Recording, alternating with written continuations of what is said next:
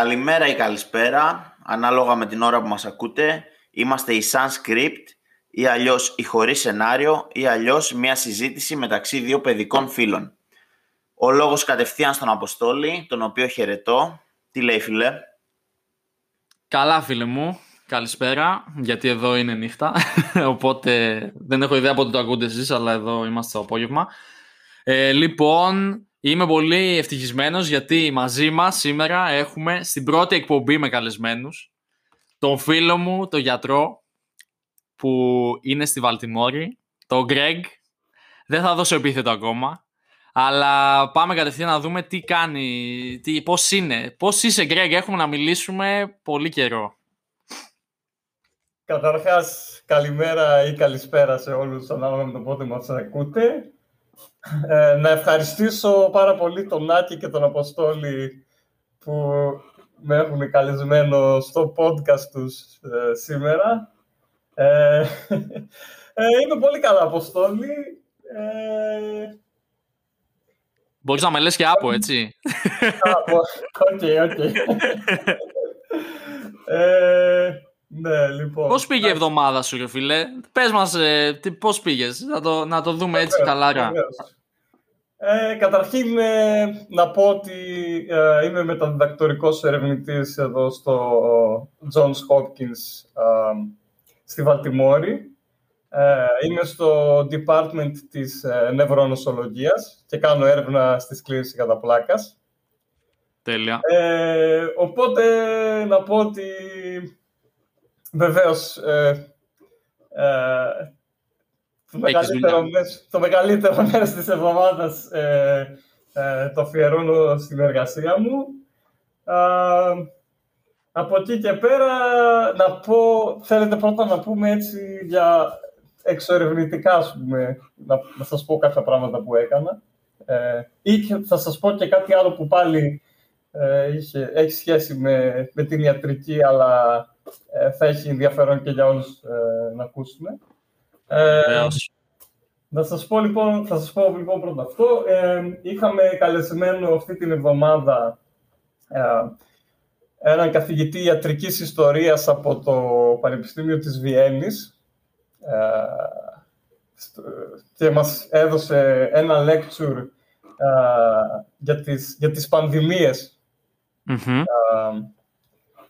ε, για την ιστορία των ε, πανδημιών, εν πάση περιπτώσει. Ε, Πολύ ενδιαφέρον αυτό. Το department μας, ναι. Και επικεντρώθηκε βέβαια στην πρώτη πανδημία ε, της βουβονικής πανόλης, η οποία ήταν από, διήρκησε περίπου από το 500 μετά Χριστόν μέχρι το 700 και. Okay. Και μας έδωσε έτσι κάποιες, ε, ε, μας περιέγραψε κάποιες ενδιαφέρουσες ιστορίες και μας είπε και για το πώς ε, περιέγραφαν τότε την νόσο ε, οι διάφοροι, όχι ιστορικοί, θα έλεγα, κυρίως ήταν οι δικηγόροι, ξέρετε, αυτοί που... I mean, ε, I mean, τώρα μου βγαίνει και το αγγλικό, ξέρεις. Ε, εντάξει, δεν έχει σημασία, καλά μας τα λες. Ήταν δικηγόροι, δηλαδή αυτοί που καταγράφανε. Εννοείς. Αυτή έχει, δηλαδή, ναι, αναφέρθηκε, αναφέρθηκε συγκεκριμένα σε σε καμία δεκαριά άτομα, ας πούμε έτσι, οι οποίοι κρατούσαν ε, ε, αρχεία ε, και θεωρούνται σήμερα ιστορικές πηγές και αρκετοί από αυτούς ήταν οι δικηγοροι και μάλιστα ήταν και ελληνικής ε, καταγωγής. καταγωγής ναι, και είχε ενδιαφέρον και όσο έβγαζε τις πηγές στα αρχαία ελληνικά, εν πάση περιπτώσει. Ναι. μάλιστα, μάλιστα. Ναι, και έλεγε για το πώς περιέγραφαν και πώς πίστευαν ότι ήταν ε, μια θεομηνία η πανδημία. Μάλιστα. Ότι πώς πίστευαν ότι, ήταν το τέλος, ότι είχε έρθει το τέλος του κόσμου. Και... Γιατί δεν μπορούσαν να εξηγήσουν ε, αρχικά... Για ποια χρονολογία μιλάμε, για να καταλαβαίνουμε τι μας ακούνε. Ναι. Ε, είπε βέβαια. 500, 500 μετά Χριστόν περίπου, μέχρι το 700 και μετά Χριστόν. Okay και, δηλαδή ναι, μιλά, ναι. μιλάμε Ρωμαϊκή Αυτοκρατορία, έτσι. Η Βυζάντιο, ναι, όχι, όχι ακόμα Βυζάντιο. Ε, τώρα αυτοί, οι πηγές αυτές που μας έδωσε, αυτή που ήταν και ελληνικής καταγωγής, ε, ήταν... Ε, Ε, ήταν στη Μικρά Ασία κυρίως. OK, okay, ήταν ανατολικό μπλοκ. Okay. Ναι, ναι, ναι. Αυτό και... ναι, τελείωσε για να μην σε διακόπτω και απλά μου δίνει ωραία πάσα να στη φέρω μετά. Για να ωραία. Το να, πω, να πω ότι πώς περιέγραφαν και λέγανε ότι α, ε, έλεγαν για, περιέγραφαν τα συμπτώματα καταρχάς ε, mm της νόσου, τα οποία ήταν ε, ενδιαφέρον ότι ε, ενώ παρόλο που λέγανε ότι ε, ήταν θεομηνία και ότι ε, πίστευαν ότι έρχεται το τέλος του κόσμου, αυτοί οι άνθρωποι λέγανε ότι είδαν δηλαδή ότι υπάρχει μία... ένα μοτίβο. Ένα μοτίβο, ακριβώς. Ευχαριστώ, Άπο. Ένα μοτίβο και πώς λέγανε βέβαια ότι, ε, αυτοί, πόσοι πεθαίναν, ότι πεθαίνανε πάρα πολλοί άνθρωποι και ακόμα και αυτοί που πεθαίνανε, λέει, ε, και ακόμα και αυτοί που δεν πεθαίνανε, πεθαίνανε μετά αφού γινόντουσαν καλά, γιατί δεν άντεχαν τον πόνο.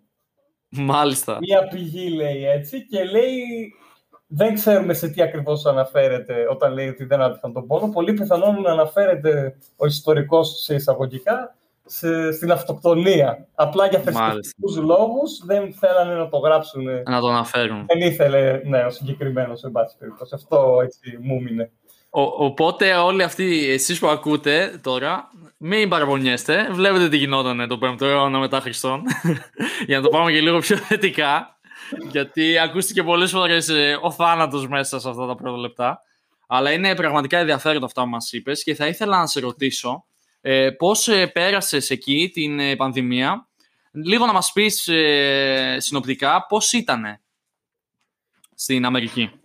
Θα σας πω, λοιπόν, αρχικά τους πρώτους μήνες ήταν πολύ δύσκολη η κατάσταση. Εγώ δεν, προσωπικά δεν έβγαινα, όχι από το σπίτι μου, δεν έβγαινα από το δωμάτιό μου. Μάλιστα. Ε, εντάξει, βέβαια ήμουν, είχα και πάρα πολλή δουλειά, αλλά και, αυτό με κράτησε, με κράτησε σώστα φρένας, ε, γιατί είχα πολλή δουλειά και πολλή πίεση. Αλλά η κατάσταση στην αρχή δεν ήταν καλή, αλλά όσο πήγαινε, όσο και τόσο και ας πούμε, μπορούσαμε να αρχίσουμε σιγά σιγά μετά να βγαίνουμε προς το καλοκαίρι. Γιατί δεν βγαίναμε ούτε καν εγώ, ούτε έξω, δεν βγαίναμε από το σπίτι, ναι. Ε, δουλεύεις από το σπίτι δηλαδή. Δούλευα, ναι, ναι, να σας πω ότι δουλεύουμε και δουλεύαμε και δουλεύουμε ακόμα από το σπίτι, ε, κατά το μεγαλύτερο μέρος. Ναι. Ε, και βέβαια μετά σιγά σιγά αρχίσαμε να βγαίνουμε, μετά αρχίσανε να ανοίγουν και τα μαγαζιά και τα εστιατόρια με περιορισμένη χωρητικότητα βέβαια. Okay. Ε, μετά είχαμε ένα δεύτερο κύμα, πάλι ξανακλείσανε όλα, αλλά από πότε ας πούμε; Α πούμε πάλι το δεύτερο κύμα από, από, από, τα Χριστούγεννα. Από τα Χριστούγεννα, ας πούμε, ναι. Ίσως λίγο πιο μετά τα Χριστούγεννα. Αρχίσαν πάλι να ανοίγουν και τα εστιατόρια και τώρα νομίζω ότι Μάλιστα. πολύ καλά. Τα Α, είστε καλά. Τώρα είμαστε καλά. Τα μαγα... Εδώ, γιατί καταρχάς, να πω ότι μιλάω ε, για το Maryland, που είναι η πολιτεία στην οποία βρίσκομαι εγώ και, στην οποία, και της οποίας πρωτεύουσα είναι η βαλτιμορη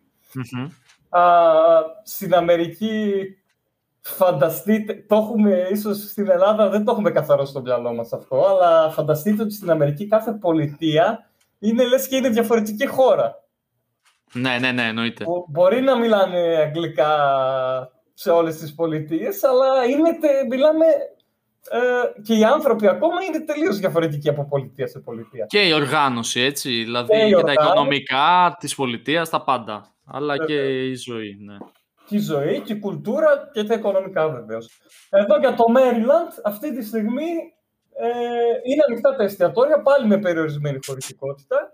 Mm-hmm. Ε, μπορεί και να κάνω λάθος, αλλά νομίζω ότι είναι 50% ε, η χωρητικότητα στα, στα μαγαζιά αυτή τη στιγμή. Μάλιστα. Δηλαδή λίγο πολύ, ναι. Ας πούμε ότι ο κόσμος το έζησε, γιατί και εδώ στην Ευρώπη πάνω κάτω τα ίδια συμβαίνουν.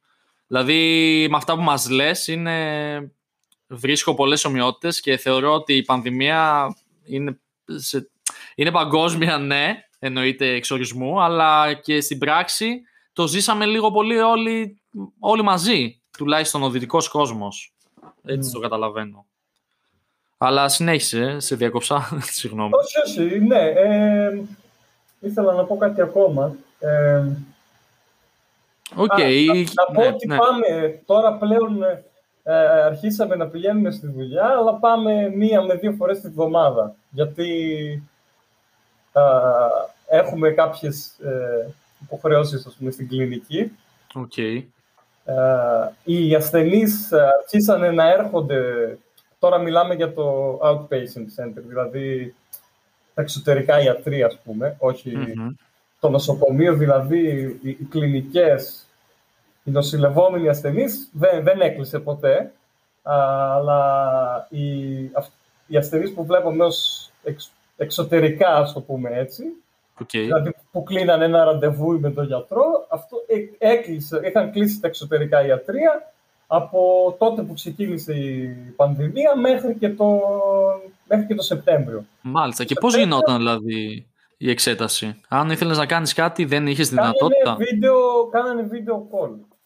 Και Αυτό, ακόμα γίνονται. Μμμ. αυτό φίλε πόσο βοηθάει το γιατρό; Εντάξει εσύ δεν είσαι σε αυτό το κομμάτι αυτή τη στιγμή όμως Μμμ. ε, δεν, δεν είναι κάπως δύσκολο να κάνεις μια γνωμάτευση να βγάλεις ένα πόρισμα από το βίντεο; Δεν έχω Είναι ιδέα. δύσκολο, παιδιά, είναι δύσκολο. Α, ωστόσο, ειδικά στην αρχή ήταν για τους, για τους ειδικούς γιατρούς κιόλας που, που βλέπαν τους ασθενείς. Εγώ δεν βλέπω προς το παρόν ε, ασθενείς, είμαι καθαρά στο κομμάτι του ερευνητικό. Ε, ήταν δύσκολο και κάνανε, εδώ στο Hopkins τουλάχιστον, ε, κανονίσανε, κάνανε ειδικά σεμινάρια, στο πούμε έτσι, για τους γιατρούς, για να τους δείξουν πώς θα μπορούν να εξετάζουν ε, τους ασθενείς με video call. Παρόλο που είναι δύσκολο ε, και φυσικά και κάθε πάθηση είναι διαφορετική. Ναι, εννοείται. Ίσως να μην είναι δυνατός σε κάποιες ε, παθήσεις Ακριβώς, ακριβώς. να γίνει. Ε, Όμως υπήρχαν έκτακτα για αυτές τις περιπτώσεις ή γνωρίζεις ή όχι. Ή κάνω θα, χαζές σου πω. ερωτήσεις; μέχρι, μέχρι, θα σου πω, θα σου πω. Μέχρι το Σεπτέμβριο. Τώρα, καταρχάς, τώρα μιλάω για τα εξωτερικά ιατρικά. Ναι, βέβαια, βέβαια. Δηλαδή, να, άμα να πας το εσύ ξαναπούμε. Άμα έχεις κάποια επίγουσα, κάποια ασθένεια που χρήζει επίγους, επίγουσας α, στην αντιμετώπιση και πας στα επίγοντα και σε δούνε και πρέπει να νοσηλευτείς, ε, θα νοσηλευόσουν. Δηλαδή, Οκ. οι κλινικές δηλαδή, που νοσηλεύουν, το inpatient που λέμε εμείς εδώ, δηλαδή που νοσηλεύουν τους ασθενείς ε, στις κλινικές, αυτό δεν έκλεισε ποτέ. Ναι, Αλλά ναι. αν κάποιος έχει κάποιο φαντάζομαι. χρόνιο νόσημα, όπως π.χ. η σκλήρωση κατά πλάκας, στην οποία Ναι. κάνω έρευνα, και, ε, και το βλέπει, κλείνει ραντεβού με τον γιατρό τακτικά, ανά, π.χ. ας πούμε, ανά έξι μήνες ή ανά χρόνο, ε, αυτό είχε διακοπεί, δεν μπορούσε δηλαδή να σε δει ο γιατρός στα εξωτερικά ιατρία ε, προσωπικά face to face από την αρχή της πανδημίας μέχρι το Σεπτέμβριο. Μάλιστα. Μπορούσε μόνο να σε δει με βίντεο. Με, call. με βίντεο, ναι, ναι, ναι. Να, Από να, το Σεπτέμβριο και μετά, ναι. μάλιστα. ναι. Αυτό είναι, είναι, είναι διαφορετικό με εδώ, να σου πω την αλήθεια. Εκεί τι γίνεται; Ε, εδώ στη Γαλλία τουλάχιστον που ζω έκλεινες ραντεβού. Σ- Σίγουρα υπήρχε η οψιόν να στείλεις βίντεο, όπως είπες και εσύ. Δηλαδή, Αχα. σκεφτείτε ότι εδώ στη Γαλλία έχουμε ένα site το οποίο λέγεται Dr. Lib. Ε, πηγαίνεις ανάλογα με το που μένεις, ε, κλικάρεις στον αντίστοιχο γιατρό που θες να επισκεφθείς και σου δίνεται η επιλογή να στείλεις βίντεο. Όμως δεν ήταν κλειστά, δηλαδή μπορούσες να πας Μμμ. αφού τους ε, επιβεβαιώσεις ότι δεν έχεις ε, συμπτώματα COVID, έτσι. Α. Αλλά βλ- βλέπω διαφορά με την Αμερική. Κάνανε, ε, κάνανε, κα, κάνανε τεστ. Ε, Δεν, δεν έκανες κάποιο τεστ, ενδεχο... δεν... έκανες. να σου πω την αλήθεια, επισκέφτηκα γιατρό μέσα στην πανδημία και δεν μου ζητήθηκε ποτέ τεστ, απλά να συμπληρώσω ότι δεν είχα τα συμπτώματα. Δηλαδή σκέψου ότι πήγα και σε οδοντίατρο, πήγα και σε παθολόγο για να πάρω ένα χαρτί για αθλητικά, ξέρω εγώ, κατάλαβες. μμμ. Και δεν θυμάμαι αν έχω πάει και κάπου αλλού, θα σε γελάσω αυτή τη στιγμή. Μάλιστα. Όμως απλά συμπλήρωνες και. Α, ναι, έκανα το τεστ. Καλά, άσχετο. Εντάξει. ναι, πήγα στο νοσοκομείο, αλλά να κάνω το τεστ. Ναι. Πάλι όμως λες ότι δεν έχω συμπτώματα ή αν έχεις, πας κατευθείαν νοσοκομείο χωρίς ραντεβού. Αυτό. Δηλαδή τους ενημερώνεις και πας. Ε, λοιπόν, Άκη, έχεις να ρωτήσεις κάτι, να, να πεις κάτι, να προσθέσεις, γιατί να αλλάξουμε και λίγο το κλίμα. Για Είναι να, σαν να έπεσε η γραμμή μου εννοείς, δηλαδή. Ε... Όχι, όχι, θα, επα... θα επανέλθουμε στο Greg, γιατί αυτά είναι πολύ ενδιαφέροντα. Απλά να, να δούμε και αν θες να προσθέσεις κάτι. Αρχικά να πω ότι τόση ώρα δεν μιλούσα γιατί άκουγα αυτά που λέγατε. Ε, πολύ ωραία αυτά που λέει ο Greg. OK. Okay. Για μένα... πολύ ωραία για, τη, για την πλάκα, τη βουβωνική. Όχι, θέλω να πω για την κατάσταση που περιγράφει για την Αμερική. Ναι, ναι. Θέλω να του πω, βασικά βίωσε, νομίζω η Αμερική τα τελευταία, τους τελευταίους μήνες ε, είναι μια χώρα που υπάρχουν ε, γενικώς εξελίξεις. Νομίζω και σε όλες τις πολιτείες ε, έχει επηρεαστεί και από τα πολιτικά δρόμενα. Ε, απλά θέλω, εκλογές, ναι. ναι, θέλω να ρωτήσω, εκεί θα πάω, ο κόσμος πώς αντιμετωπίζει την αντιμετώπιση της κυβέρνησης από ε, στην αντιμετώπιση της κυβέρνησης ε, στην πανδημία. Δηλαδή ο κόσμος, mm. π.χ. βλέπουμε ότι σε κάποιες χώρες είναι αγανακτισμένοι. Ε, στην Ελλάδα έχουν αυξηθεί οι πορείες διαμαρτυρίας. Εκεί στην Αμερική τι υπάρχει, τι συμβαίνει στους δρόμους ας πούμε; Uh, κοίτα, λοιπόν, καταρχάς να πω ξανά ότι εγώ μένω στο Maryland και αυτά που θα πω είναι ενδεικτικά του Maryland. Ε, ε, εδώ, να πω ότι είχαμε εκλογές πριν, ε, πόσοι μήνες περάσανε κιόλας; Ε, έχει, ε, το, το Νοέμβριο δεν έγιναν πότε. Το Νοέμβριο, μπράβο. Ναι, ναι. ναι. Είχαν εξάμεινο. Mm. Ε, οπότε θα να πω ότι από, από τη στιγμή κιόλας που ξεκίνησε η πανδημία, εδώ είχαμε ουσιαστικά, προ... ήταν προεκλογική περίοδος, έτσι. Ναι, ναι, ναι. Ε, θα, δεν, είχαμε, δεν είχαμε τόσες αντιδράσεις α, κατά της κυβέρνησης. Πιστεύω ότι ήταν, τουλάχιστον εδώ στο Maryland, παρόλο που, ξέρετε, εδώ είμαι και στο, στο Maryland να πω ότι ε, δεν συμπαθεί σχεδόν κανένας στον Τραμπ. Οκ. Διότι ε, εδώ τους έχει πει διάφορα ο Τραμπ, μέχρι και τους έχει πει ότι είναι ποντίκια. Τι λες; Αυτό δεν το, δεν το γνώριζα. Η Μόρις είναι σαν ποντίκια, έχει πει τέτοια πράγματα. Τέλειος. Ε, οπότε, ναι. Ε, δεν είχαμε, δηλαδή είχαμε, ήταν προεκλογική περίοδος ε, όταν ξεκίνησε η πανδημία. Δεν, ο κόσμος ήδη, ε, όχι ήδη, ο κόσμος φοβόταν γιατί τότε ξεκίνησε η πανδημία. Δεν υπήρχαν αντιδράσεις. Μετά βγήκε ο Biden. Τώρα ή νομίζω ότι βελτιώνονται τα πράγματα σιγά σιγά. Άρχισαν και οι εμβολιασμοί. Δεν έχουμε αντιδράσεις εδώ, στο μέριο τουλάχιστον, κατά της κυβέρνησης. Αλλά πιστεύω ότι παίζει ρόλο και το ότι παίζουν ρόλο πολλά πράγματα. Παίζει ρόλο ότι είχαμε εκλογές, αλλά δεν ήμασταν και τόσο, δεν ήταν τόσο κατασταλτικά τα μέτρα. Και τα μέτρα ως προς την πανδημία. Πιστεύω, έτσι εκτιμώ. Για το μέλλον τουλάχιστον. Και να, να ναι. σημειώσουμε εδώ, συγγνώμη Άκη, να ναι, ναι σημειώσω κάτι και μετά κάνει την ερώτηση ότι στην Αμερική δεν υπάρχει δημόσια υγεία έτσι όπως τη φανταζόμαστε στην Ευρώπη, οπότε ενδεχομένως και το αίσθημα ε, της κοινωνίας απέναντι στην ε, κυβέρνηση να μην είναι το ίδιο, να μην περιμένει τα ίδια. Αυτό θα ήθελα να πω. Τώρα, άμα έχω λάθος, διορθώστε με. Άκη, σε σένα. Όχι, θέλω να πω ότι από αυτά που λέει ο Γκρέγκ, ε, βλέπω ότι κοινωνικά, τουλάχιστον για την περιοχή που μιλάει, ε, η πανδημία πάει καλά όσον αφορά σαν κοινωνικό φαινόμενο. Δηλαδή ότι, και διόρθωσέ με αν κάνω λάθος Γκρέγκ, ότι ναι. Ο κόσμος είναι εντάξει με τα μέτρα που έχει, πάει, που έχει πάρει η κυβέρνηση, τουλάχιστον για την περιοχή που αναφέρεσαι. Αυτό βλέπω, παιδιά. Τώρα Εντάξει. Σαν μια γενική εικόνα, εντάξει, δεν μπορούμε που και, να... Που και, που και πάλι... Αν κάνω λάθος, εντάξει. Ναι, και πάλι να πούμε ότι δεν είναι... Αυτό ήθελα να τονίσω, ότι αυτό που είπε και ο Γκρέγκ στην αρχή, πως ε, κάθε πολιτεία έχει ε, τα πάντα ξεχωριστά, δηλαδή είναι σαν ένα κρατήδιο, οπότε και οι αποφάσεις είναι διαφορετικές. Ενδεχομένως σε άλλες πολιτείες να είναι αλλιώς η κατάσταση. Βασικά, όχι ενδεχομένως, 100% δεν, δεν μπορείς να έχεις μια γενική εικόνα από ό,τι καταλαβαίνω. Είναι σαν... Ναι, λέμε είναι για, καθαρά για την τεράστιο το- περιοχή που λέει ο Greg την άποψη Ναι, ναι, για του. το Maryland. Για το Maryland, Ναι. ναι. Να σας δώσω ένα παράδειγμα. Η Φλόριντα δεν έκλεισε ποτέ. Ναι, οκ, είδες. Ας Ήταν πούμε. ούτε μάσκες φορούσαν, Ναι. ούτε τίποτα. Και Φλόριδα είναι Μαϊάμι, έτσι. Να... Ακριβώς. Ναι, έτσι ακριβώς. Δυστυχώς Οκ. δεν έχω πάει ακόμα. Εντάξει, Να θα, κάνω θα ένα πας. μπάνιο, αλλά Ε, τώρα λοιπόν, η ερώτηση που θέλω να κάνω εγώ στον Γκρέγκ, ε, μιας και είπα μετά της πανδημίας, είναι, Γκρέγκ, εσύ αν δεν κάνω λάθος, έχεις τρία χρόνια στην Αμερική; Όχι, εγώ τώρα έχω 1,5 χρόνο. Είναι, δηλαδή είσαι, Πάει. είσαι στον δεύτερο χρόνο, ας πούμε. Α. Ναι. Οπότε Είμαι στο θέλω, δεύτερο χρόνο. θέλω Είχα να... πάει... Μμμ.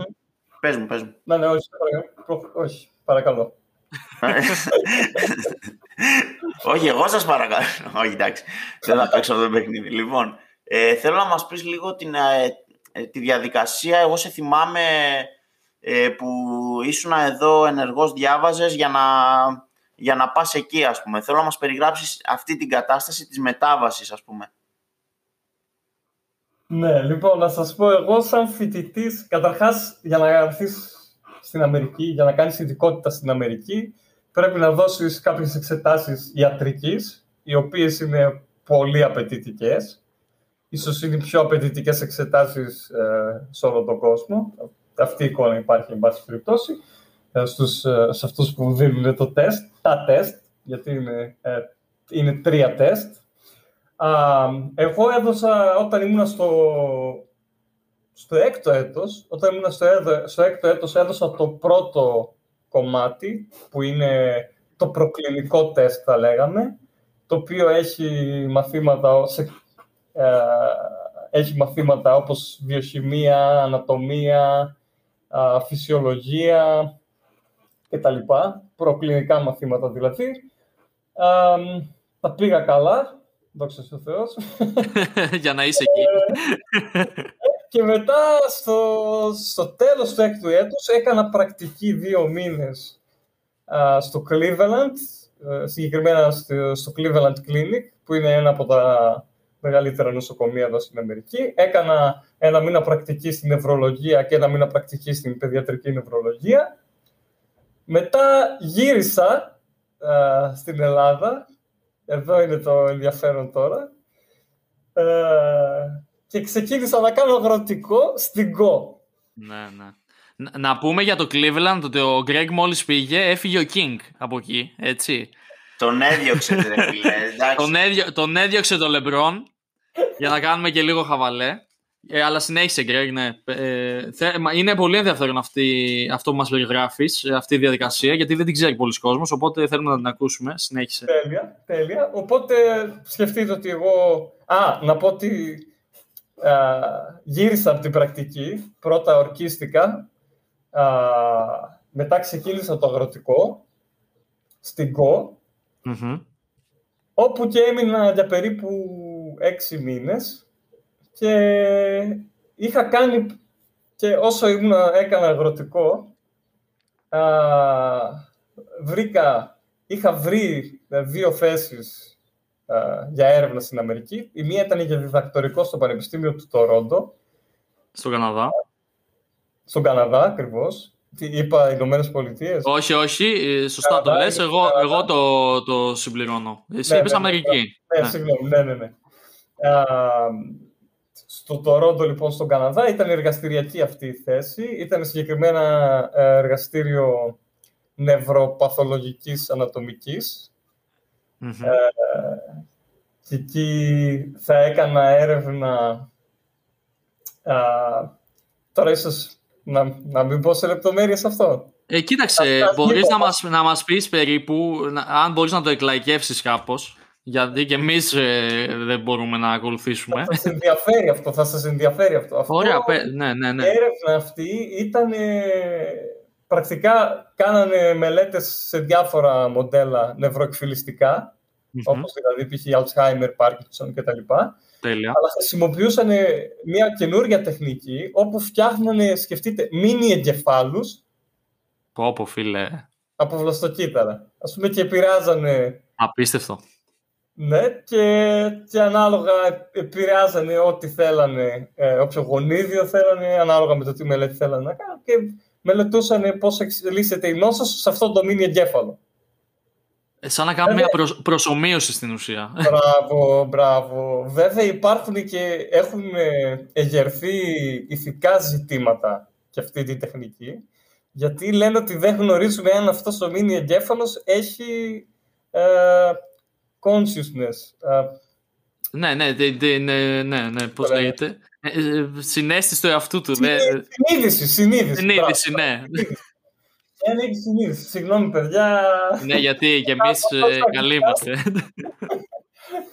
Ε, εν πάση περιπτώσει, αυτό ήταν πάρα πολύ ενδιαφέρον. Παράλληλα, όμως, βρήκα και αυτή τη θέση εδώ στο Hopkins, ε, η οποία έχει να κάνει με τη σκλήρηση κατά πλάκας. Και θα σας περιγράψω τώρα, νομίζω παίρνω αφορμή κιόλας για να σας πω και για την έρευνά μου εδώ πέρα. Τέλειος. Ε, με δεχτήκανε και στις δύο θέσεις. Τέλος. επέλεξα, επέλεξα να έρθω εδώ.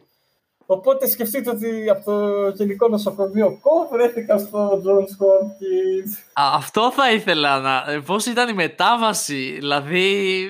Τι φάση ρε φίλε; Ήταν, Πώς έγινε αυτό; Ναι, Πώς σου ήταν; Θα σας πω, όταν πήγα από το Apple στο Cleveland,